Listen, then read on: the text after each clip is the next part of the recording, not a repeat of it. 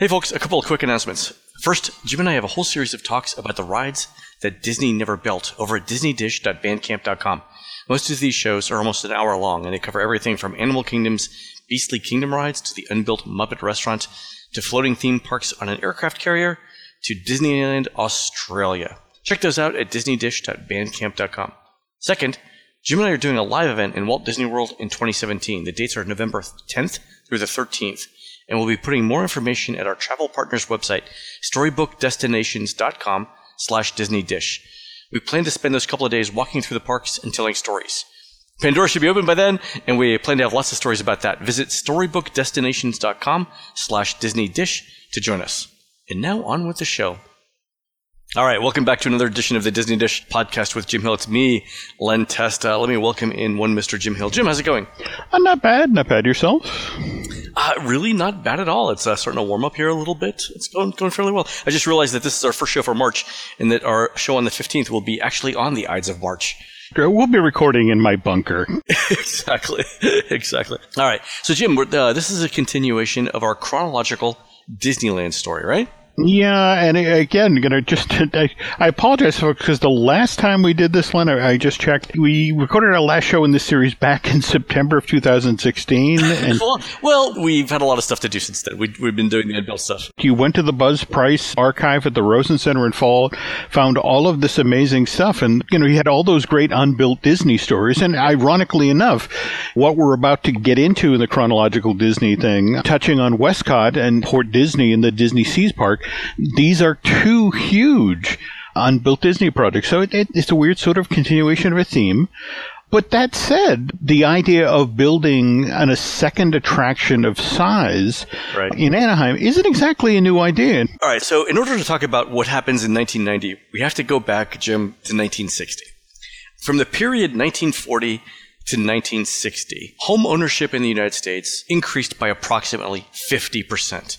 Uh, in 1940, about one out of every 2.5 people owned a house. By 1960, it's almost 62%, so two thirds of Americans. And that's that's the GI Bill, isn't it? Or it was. There were two. Yes, there were two huge construction booms. They both happened between 1940 and 1960. One was right after World War II, when soldiers came home, and the GI Bill provided them with all kinds of subsidized mortgages. And by mm-hmm. the way, subsidized mortgages had previously not been available. Also, mortgages over terms of like 20 or 30 years Previously, a mortgage could have been as little as five years. That was typical. Wow. The next big boom started in the late 1950s, and it was driven by two sort of really big societal and economic factors. One was, after seeing the success of the GI Bill mortgages, more banks became comfortable with the concept of a 30 year loan. And so they started extending that kind of business to families who are not already qualified through the GI Bill. And that also helped increase home sales. But the second big thing, and the thing that's going to lead us into Disney, it was the fact that most of the housing stock, most of the homes available in the United States around 1960, were built from the, around the 1920s or earlier. And the reason is, is that there were not a lot of people building new homes during the 1930s because of the Great Depression. And nobody was building homes in the early 40s because of World War II. You simply couldn't get the material to do it. In fact, the actual U.S. housing supply dropped between 1930 and 1940. And the number of houses in the United States with things like complete indoor plumbing didn't hit the 50% mark until the middle of the 1950s. Wow. Yeah, so you've got this huge home construction boom, you've got this huge home remodeling boom. The other thing that happened was, and we've talked about this before, the influence, the space race. Mm-hmm. So Walt had already shown the, the Monsanto House of the Future in Tomorrowland in uh, in June of 1957, and it was sort of like you know a curiosity. Four months later, though, the Soviet Union in October 1957 they launched Sputnik, and you, you've talked about this before about how Disney's business went from Frontierland, Davy Crockett to let's explore space virtually overnight. That's what happened. Sputnik launches, all of a sudden, we are the culture of the future. So the public becomes especially young adults, become fascinated with anything new and anything modern. So you combine all of these things.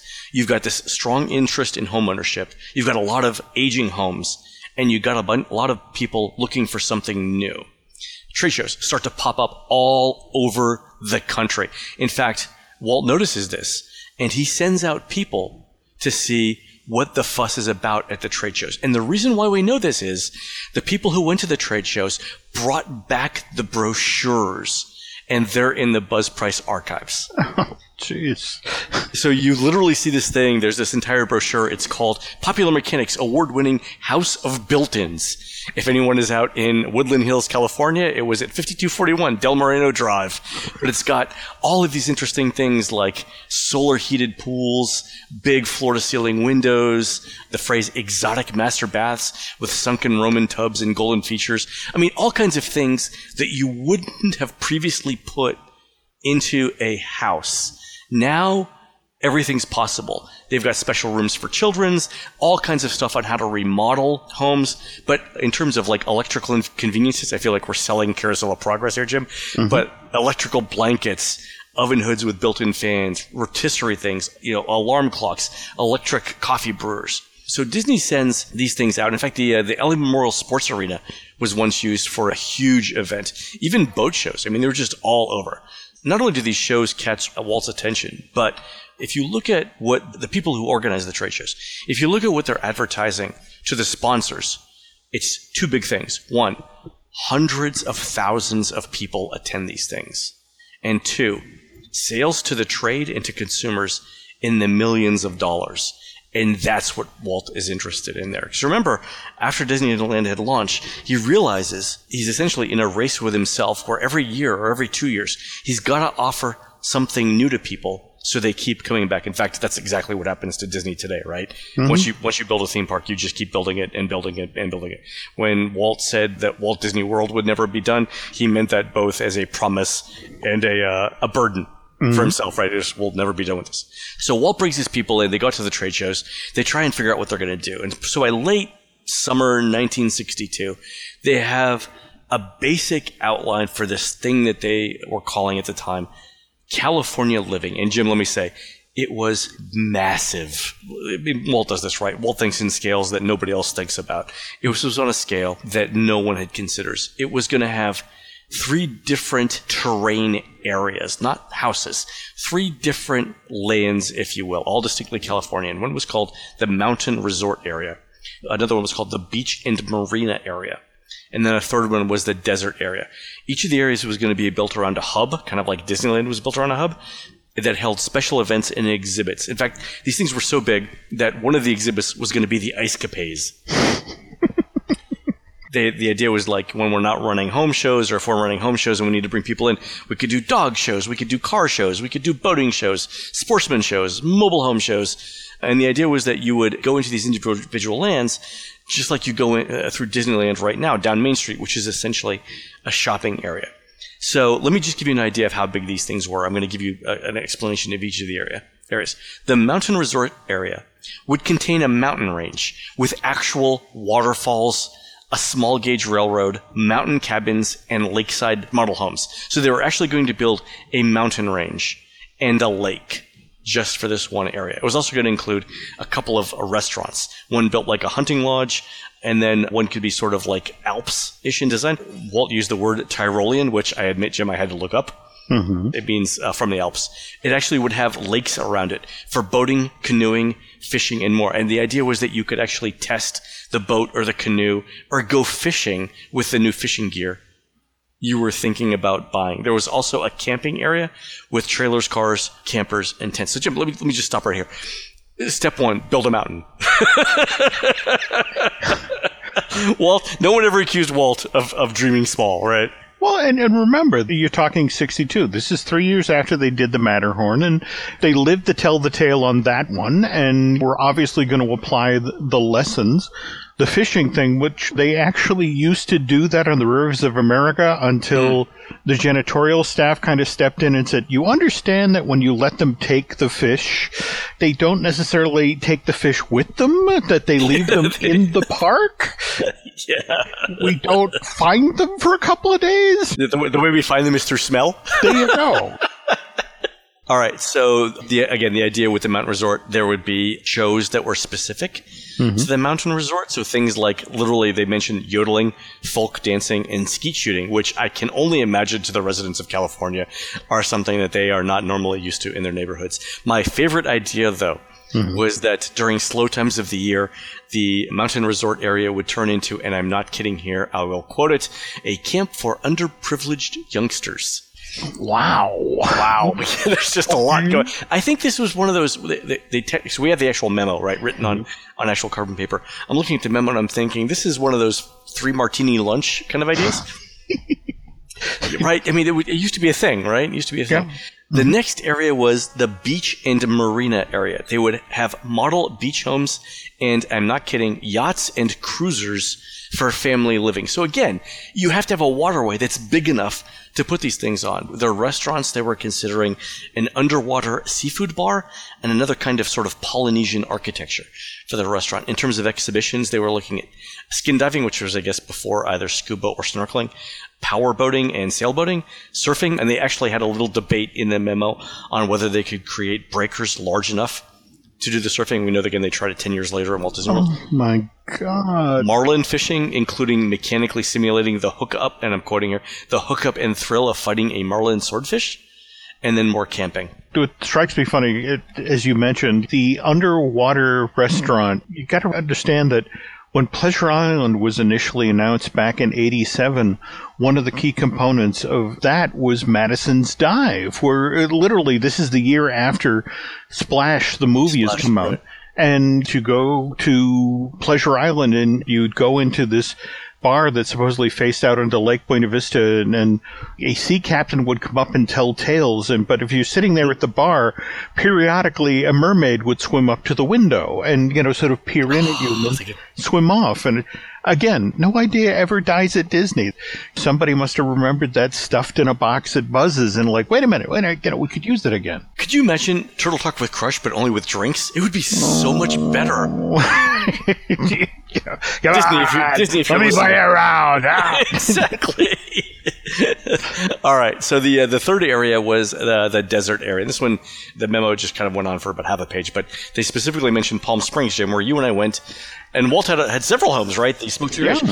So they said homes a la Palm Springs with uh, an outdoor living theme played up big. So the big thing about Palm Springs at the time was that the homes of the time were mid-century modern and the big mm-hmm. concept in mid-century modern we've talked about this before is this blending of indoor and outdoor spaces so lots of floor to ceiling windows lots of doors that slide open allow you, allowing you to go inside or outside at the same time tons of patio furniture sales is what Disney projected. Barbecue equipment was going to be big, swimming pools and all their accessories. Also golf and tennis demonstrations. They even considered holding tennis tournaments there. Also, again, mobile homes and camping. They had two, a couple ideas for restaurants, including a Spanish restaurant. Again, that's very big in Southern California. And a quote, cook your own steak barbecue place. I'm surprised that that didn't catch on because I think this actually legitimately could be fun. So they have these ideas, and this is like 1962, but they don't really go anywhere for a couple of years. Disney's working on other projects. They've got the World's Fair, obviously in 1964. A lot of people dedicated to that. They're working on movies like A Sword in the Stone, and they're doing pre-production for Mary Poppins.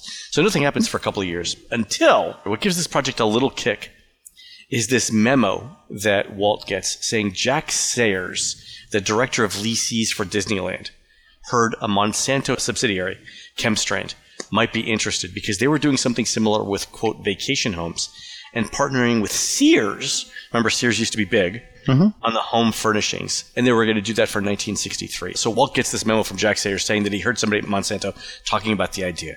And of course, Walt realizes that if Monsanto or Chemstrand is willing to pay for it with Sears, they'd be willing to pay for it at Disneyland too. So they actually get a copy of the Chemstrand memo that Chemstrand is passing back and forth with Sears. Mm-hmm. And they have exactly the same ideas. We're going to do a mountain theme, we're going to do a seashore theme, and we're going to do a desert theme. And, and this lights a fire under Walt.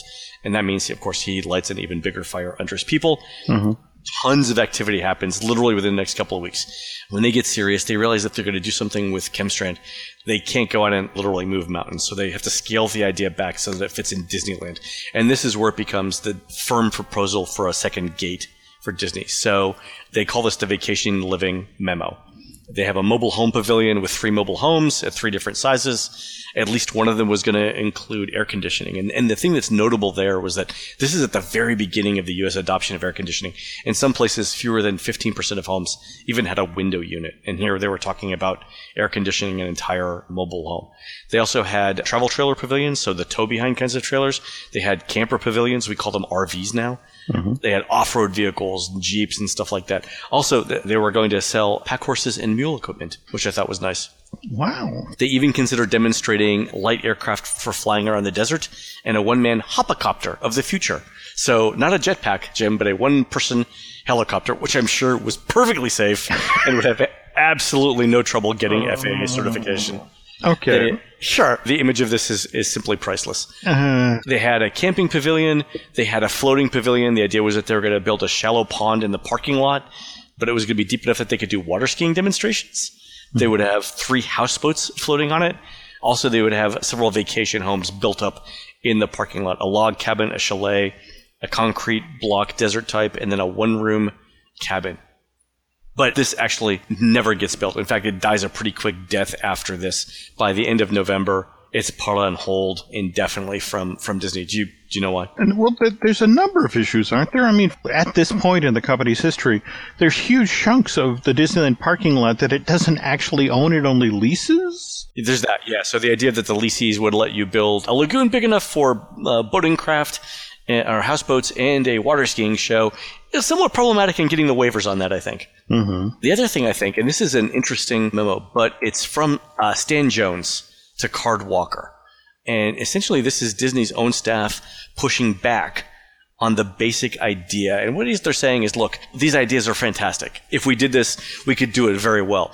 Does it fit in what, what people come to Disneyland for? Mm. And that's the big internal debate. So Stan Jones starts off this memo and he says, look, I don't normally talk about things in an aesthetic sense. He actually mm. uses the words you know, this is sort of outside of my realm, but let me just say that this thing about vacation living is too much about the real world, and people come to Disneyland for its imagination and its sense of make believe and its escapism. So you're saying like the very idea of talking about where to live in Disneyland are two opposite things.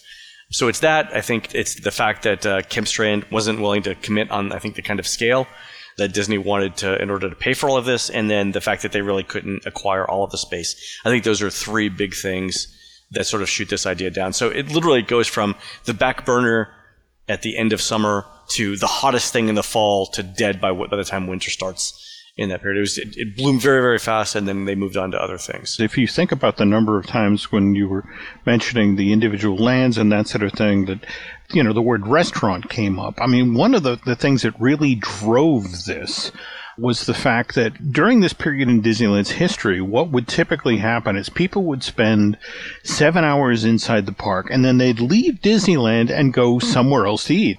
One document I've got talks about during this same time period, it was driving Disney nuts that they were losing an estimated $1.5 million a year to people who'd leave Disneyland and go over to Knott's and have a chicken dinner. Wow. And they're, they're still serving hundreds of thousands of those chicken dinners. Yeah. And if they walked out the door of the park and we had this mm-hmm. attraction literally right in the parking lot with 10 great restaurants, yeah. the very notion that they'd stay an additional two hours, that's the thing. People forget about Walt is that he was competitive. As oh, much oh, yeah, as he had a good working relationship with the folks at Knott, he was still competitive, and it made him crazy that Disneyland didn't have a restaurant that made people want to stay in the park. Even when Walt put this from a white hot position to dead last in, on the back burner, he still plucked that component out, and it's like, okay, we're going to circle back on this food idea. We're going to put a great restaurant in the park. It's sort of like filling out a product. You get a product, you see where uh, you build something, you see where the holes are, you plug the holes, and then you then you expand, right? The thing that I find interesting here at the end of these this series of memos about the design for future living is when they closed out the project, they said, okay, you know, if this isn't going to work, what are some other ideas that we, we can use possibly as a second gate to attract people? So I'm just going to go over, I think there are six of them here. One of the other ideas for a second gate was an aviary. Literally, they called it birds of the world. Another one was an aquarium. They called it, not kidding, fish of the world. Uh, a third one was botanical gardens. I'm still not joking. They called it plants and trees of the world. There was a butterfly exhibit. This was Walt's own idea. Another idea was, and I'm quoting here, an international village with exhibits by as many foreign countries as possible displaying their life and culture. I, I, I don't, I don't think that'll ever work. Yeah, yeah, yeah. yeah. No one will go for that idea. no one. That's just it's crazy. And then there's sort of like this last hodgepodge: an inn, a hotel, a museum, a farmers market, headquarters for the People to People program. The People to People program, I had to look it up, created in 1956 by uh, Eisenhower. It claims it was uh, part of Walt's inspiration for "It's a Small World." So those were the, the other ideas that they considered for the second gate. But again, nothing goes anywhere for almost three decades, Jim, until 1990. Before we get started here, I have to tell the, the story about it's 84 and Michael Eisner's just been put in charge of the Walt Disney Studios, and he persuades Jeffrey Katzenberg to come over from Paramount to help out with the film end of things. And so the two of them are in Michael's brand new office in the Roy O. Disney building, which overlooks the animation building. And he basically walks Jeffrey over to the window and points to feature animation and goes, That's your problem. Guess what's not my problem? Yeah, you have to figure out how to make that work. They're in the middle of making The Black Cauldron, which is the old Muppet joke I've seen better film on teeth. anyway, so the very same thing basically happened with Michael Eisner and Disney's board of directors. They bring him in to ride herd on the company, and as soon as he's installed as chairman and, and CEO in, in, September of '84, they basically point to Epcot and it's like, "That's your problem." Oh, really? So the board tells Eisner that well, it's his problem because they had the numbers. Uh, initially, Disney was really excited about what they were seeing come out of Epcot.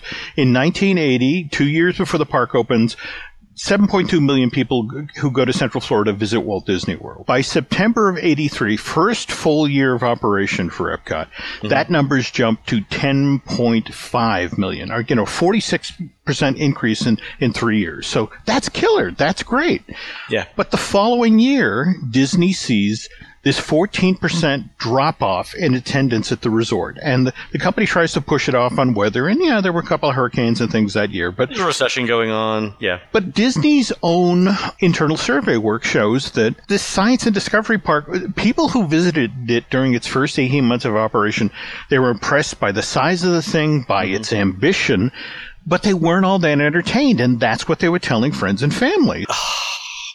I visited in that period and I fell in love with it. I don't I don't know what those people were saying. As we saw from the quick flame out of the Disney Institute, which you know launched with great fanfare in 1996, there's just mm-hmm. people will take extension courses at home. I mean, you know, the courses online, but it's like I'm on vacation.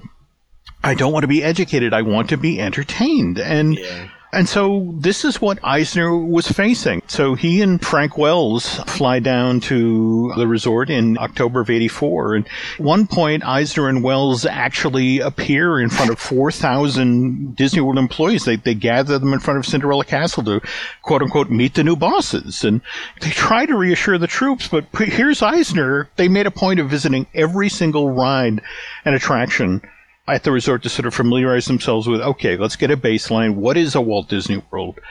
Eisner couldn't help but notice that when they were they do the Epcot things, they'd come out to the offload area, and Frank Wells would invariably be asleep. now, to be fair here, Frank was famous for falling asleep. He could evidently fall asleep on a meat hook. He kept blaming it on jet lag or that sort of thing. But to Eisner's thinking, it's like, I see the money. I see, you know, what we spent. I just don't see much as entertaining. And so he, he sits down with the, the, Epcot people and they go, okay, don't worry about it. We, we've got a plan. That very month that they were there, they had just launched what was known as the World Fest program. It was going to be this series of month long programs. Wait, hold on. Month long programs in, in Epcot? Did it, did it involve alcohol or food? Well, there we go. The very really? first one. I was, just, I was just kidding. Did it really? yeah, the first one was Oktoberfest Land. Was it really? Yeah, oh, and then it moves to Italy, and it's wine based, and then in December it's over to the UK. And oh, so one area at a time instead of the entire. Oh, got, it, got it, got it, got it, got it. I've got it tracked as far as January when it over to, went over to the China Pavilion, but but this is the thing that that Eisner's down there Mm-hmm. and they take him to the Morocco Pavilion, which had just opened two weeks prior to Eisner coming on board as the new chairman CEO. And he's walking around this thing, and it's like, it's wonderful. It looks great. But we spent $20 million on this thing, and it doesn't have a ride? Yeah, that's back when $20 million could actually buy you a ride. Yeah, and so he sits down with the Imagineers and it's like, we need something big to turn this around. And uh, so tell me about that Living Seas Pavilion. It was under construction six months in at this point. It Wasn't a whole lot that Eisner could do to fix the thing. But he's like, so tell me this is entertaining. Tell me we can build a promotional campaign for the, the parks around this. One of the things that Eisner did, and Disney had never done this prior to them coming to the door, was in national commercials promoting the theme park. Really? They hadn't done it prior to this point? The Imagineers have to go to Eisner. It's like, I'm sorry, but it took us a while to get a sponsor for this thing, and by the time we finally convinced United Technologies to fund this thing, and it was, a, and remember, this is a ninety million dollar pavilion.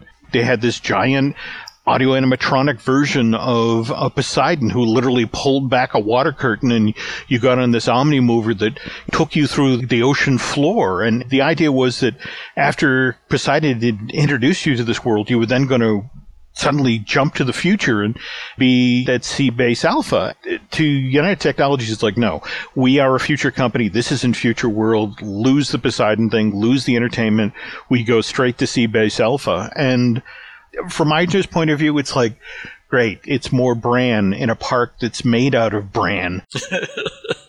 so his very first annual meeting, and he's standing in front of the shareholders in February of 85. He's only been on the job uh, 110 days at this point, and this is when he announces that they've closed the deal with George Lucas. Ah, there we go. Okay. What they announce is he's going to collaborate with the Imagineers on an innovative ride based on Lucas's Star Wars creations that will utilize technologies never before seen in a Disney theme park. Okay. Uh, which and- obviously winds up being Star Tours. But it, further down in the press release, it also mentioned that George has agreed to do more than one attraction for the Disney parks, and that the, the second project, we're talking about Captain EO at this point.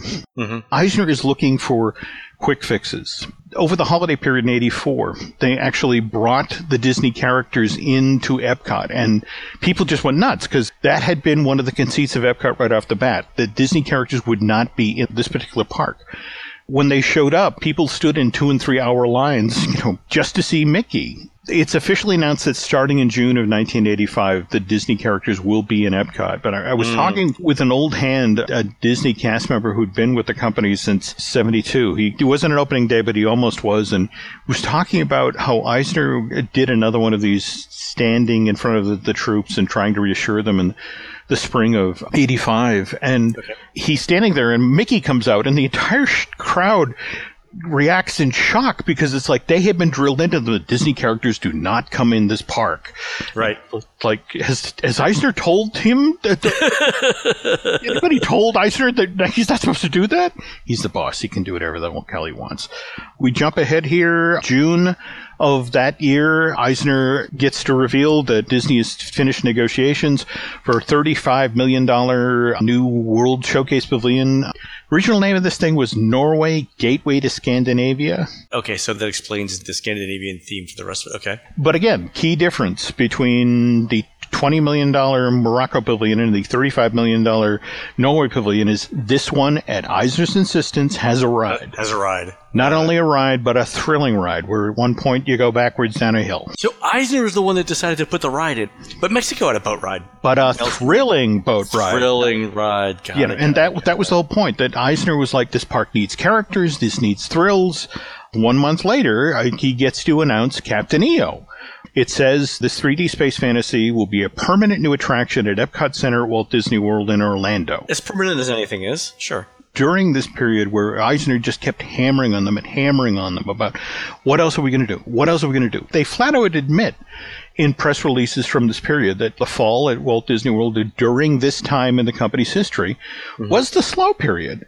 So they actually talk about how starting in October of 1985, at Epcot only on Saturdays and Sundays. Mm-hmm. They were going to present a new show called SkyleidoScope, which was the show that involved 60 different vehicles. I mean, ultralights and jet yeah, I've seen, I've seen highlights of it. You told me about it one time, and I didn't believe it existed. Oh, and then God. I went on and did some uh, some Google. Yes, it's crazy. Yeah. Speaking but, of uh, things that OSHA would probably never approve of. No doubt. But this whole time, here is Michael Eisner having to throw money at Epcot.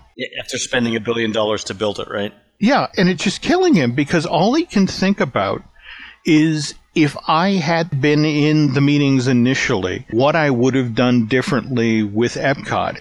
He has this project that started at $400 million and eventually cost 1.2 billion.